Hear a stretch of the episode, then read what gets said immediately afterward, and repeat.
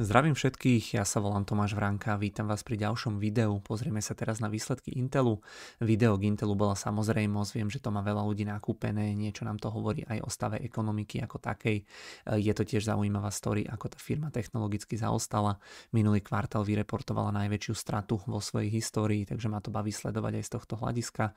No a ešte k tomu je to vždy z nejakého dôvodu jedno z tých najprehrávanejších videí. Zvykne to nazbierať pokojne aj 2-3 tisíc videní, ak si správne pamätám, takže práve preto som sa rozhodol, že teda e, spravíme si určite video aj teda Gintelu. E, poďme ale na e, upozornenie na rizika. Investovanie je samozrejme rizikové a my akcionári Intelu by sme o tom vedeli rozprávať a pokiaľ nás ešte neodoberáte na YouTube, tak samozrejme budeme radi, ak to zmeníte, ak nám tam ten odber dáte. Výsledky Intelu EPS, to znamená zisk na akciu bol 0,13 dolára, čakala sa strata 0,04 dolára, takže v percentách sa to úplne asi ani vyjadriť nedá nedá, respektíve Bloomberg eh, tam mal prekonanie alebo písané prekonanie o 452%, tržby boli 12,95 miliardy, čakalo sa 12,02 miliardy, takže prekonanie o 7,7%. Eh, Intelu medziročne tržby klesli o 15,5%. Ak si myslíte, že je to zlé, tak vedzte, že je, ale oveľa menej zlé, ako sa čakalo, pretože tie očakávania už boli také katastrofálne, že nakoniec v podstate aj toto je celkom dobrý výsledok. Net income bol 1,5 miliardy amerických dolárov, pred rokom to ale bola strata 330 miliónov dolárov a napríklad minulý kvartál vyreportovali stratu až 3,4 miliardy amerických dolárov, takže v podstate to, že dosiahli aspoň aký taký zisk je v podstate v tejto situácii relatívne relatívne pozitívna správa. Intelu inak potom klesajú tržby už 6 kvartálov po sebe, ale čo tam bolo pozitívne bolo to, že medzikvartálne, že v porovnaní s tým prvým kvartálom tohto roka tie tržby mierne vzrástli, takže možno už sme sa dočkali nejakého toho dna v prípade Intelu, čo sa týka poklesu alebo čo sa týka výšky tržieb. Poďme po segmentoch, Intel ich má viacero, oni to trošku prekopali v poslednej dobe, chcú sa otvoriť potom aj pre iné firmy, že by im vyrábali čipy a tie čipy by teda nerobili už len sebe tak, ako tomu bolo doteraz, ale už aj pre iné firmy. Prvý segment, client computing, to sú také tie klasické čipy do počítačov a notebookov, tržby 6,8 miliardy, prekonanie očakávaní o 11% a medziročný pokles tržieb o 12%. Sranda ale je, že operačný operating income im rástol o 19% na 1 miliardu dolárov. Eh, Intel tu ešte stále doplácal ten minulý kvartál na vysoké zásoby a teda toho eh, na to, že tí výrobcovia počítačov mali ešte z minulosti nakúpené nejaké tie čipy, ale teda eh, teraz už výrobcovia počítačov moc zásoby nemajú, takže by ich to malo nútiť objednávať nové čipy, že aj ten dopyt aj z tohto hľadiska, že tam boli tie vysoké inventories, už by sa to malo zlepšovať. Druhý dôležitý segment Data Center and AI, to sú čipy pre dátové centra a teda aj umelú inteligenciu, ako nám ten názov napovedá. Tržby tu boli 4 miliardy dolárov, odhady boli prekonané o 5% a medziročne tento segment poklesol o 15%. Strata tu bola 200 miliónov dolárov, minulý rok to bolo 100 miliónov dolárov, takže tie čísla sa zhoršili v podstate aj tu a CEO Pat Gelsinger hovoril, že vidí pretrvávajúcu slabosť, alebo teda on to hovoril tak celkovo na všetky segmenty, ale pri tých čipoch dodal, že napríklad predaj serverových čipov sa obnoví až budúci rok. Tu hovoril, že cloudové firmy sa teraz viac sústredujú na tie grafické čipy pre umelú inteligenciu namiesto tých CPUčiek, ktoré primárne robí Intel a ešte tiež hovoril, že je tu slabší dopyt v Číne. No a potom ďalšie segmenty tie už sú menšie, Network and Edge Edge, to sú sieťové produkty pre telekomunikačný sektor, tržby 1,4 miliardy, takže to už tvorí len nejakých 10% z tržieb firmy.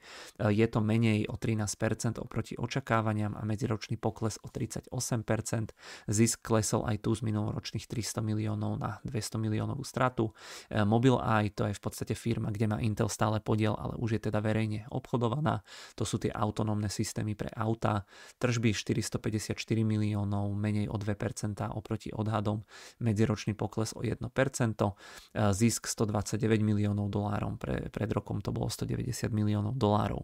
No a posledný taký malý segment Intel Foundry Services, to sú tie zlievarne pre iné firmy, ktoré teda vytvorili tržby 232 miliónov dolárov, takže naozaj veľmi maličký segment, ale prekonanie očakávaní o 53% a rast o 307%. Samozrejme je to spôsobené tým, že ten segment ako taký je veľmi malý, takže tam sa rastie a prekonávajú tie očakávania veľmi dobre, no a strata cca rovnaká ako bola na úrovni 140 miliónov dolárov. No, to boli čísla za ten predchádzajúci kvartál. A keď sa pozrieme na ten výhľad, tak na ten aktuálny kvartál Intel predpoveda tržby 12,9 až 13,9 miliardy. To by znamenalo pokles tržieb o 13%, hrubú maržu vidia na 43%, pokles o 3 percentuálne body, no a EPS vidia na 0,2 amerického dolára, čo by bol medziročne pokles o 46%. E, pred výsledkami sa čakalo, že prídu s e, výhľadom 13,2 miliardy amerických dolárov na tržbách a 0,16 dolára e, na eps a teda majú im rásť aj tie marže, takže ten výhľad bol teda mierne lepší ako to, čo sa očakávalo. Na tento rok chcú potom osekať z nákladov dokopy 3 miliardy dolárov, znížili aj dividendu a do roku 2025 hovorili o úspore v rámci nákladov o 10 miliard amerických dolárov. Mali potom v reporte samozrejme aj kopec informácií o tom, ako pokračujú v tom vývoji, ako napredujú, že chcú zvyšovať hodnotu pre akcionárov, ako sa im darí posúvať tú technologickú stránku. Takže tu bolo kopec ešte potom takých rôznych PR pozitívnych vecí. No a ako som teda hovoril, tak tie očakávania pri tom Inteli boli po tých katastrofálnych eh, predchádzajúcich kvartáloch fakt nízko. Eh, ja to zvyknem tak eh, zo srandy hovoriť, že vo svete sú len tri istoty.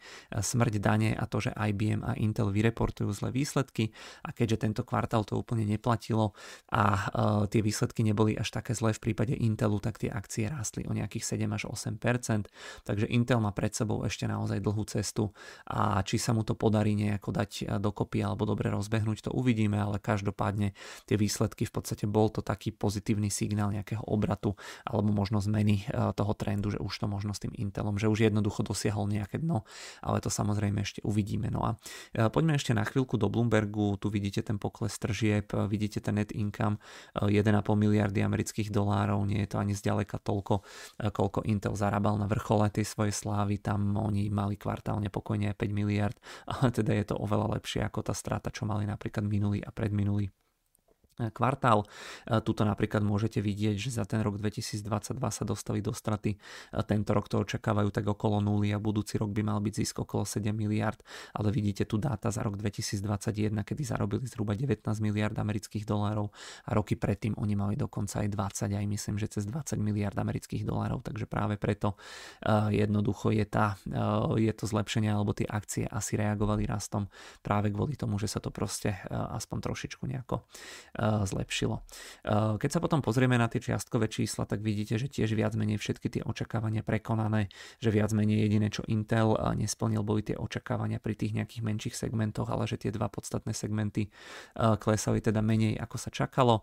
Máme tu ešte potom takýto graf z Bloombergu, ktorý ukazuje kvartálne, kvartálne tržby Intelu, no a môžete vidieť, že teraz sme na tých, koľko to mali, 12-13 miliard amerických dolárov, to je tento posledný kvartál.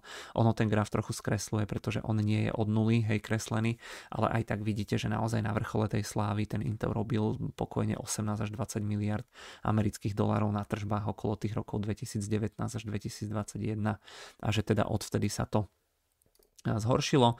No a tu môžeme vidieť ocenenie Intelu. Vidíte, že on bol dlhodobo relatívne lacný, že sa obchodovali tie akcie za zhruba 10 až 15 násobok ročných ziskov. E, ono tie posledné kvartály to vyskočilo hore, nie že by tá cena tej akcie rástla, tam je to e, žiaľ práve naopak, ale tým, že ako sa znižovala tá ziskovosť alebo zisky tej firmy, tak jednoducho price earnings aj v tom e, menovateli, keď máte tie earnings a tie sú nižšie, tak to ocenenie zásadne musí ísť nahor. Takže takto momentálne vyzerá ocenenie Intelu z z hľadiska PIčiek. No a uh, poďme sa ešte pozrieť na tie na tie akcie, keď to dáme z takéhoto nejakého väčšieho uh, timeframeu, tak vidíte, že aj ja tu mám jednu pozíciu, uh, síce takú menšiu, ale predsa je tam od toho vrcholu, koľko sme minus 50%, ale zase dá sa povedať, že od začiatku roka tá akcia rastie o nejakých 36%, takže kto to nakúpil niekde v rámci tohto DIPu, tak má lepšie zhodnotenie ako napríklad S&P, aspoň myslím, že S&P toľko nedalo od začiatku roka dajme tomu, že túto odmeriame, no takže Intel vidíte dokonca od začiatku roka sa im darí lepšie ako, ako tomu SMP, tak uvidíme, čo bude ďalej. Intel zvykne mať aj celkom dobrý popis, tu majú nejakú tú tlačovú správu, to vám hodím pod video, oni mávajú aj takúto jednoduchú infografiku a potom mávajú aj takú prezentáciu, kde majú trošku podrobnejšie popísané nejaké tie highlighty, takto rozpísané jednotlivé segmenty, takže opäť vám to všetko popripájam, popripájam pod video.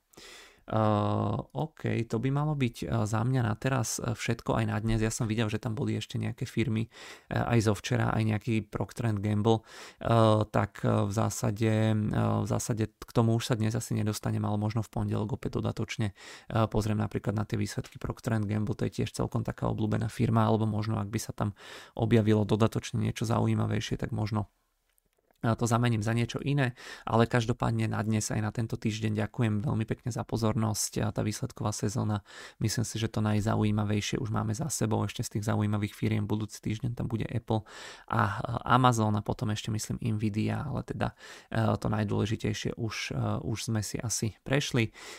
Ďakujem ešte raz za pozornosť, želám pekný víkend, môžete nám dať, keď sa budete cez víkend nudiť, ak by bolo zle počasie, tak odber na YouTube alebo si pustiť predchádzajúce naše videá.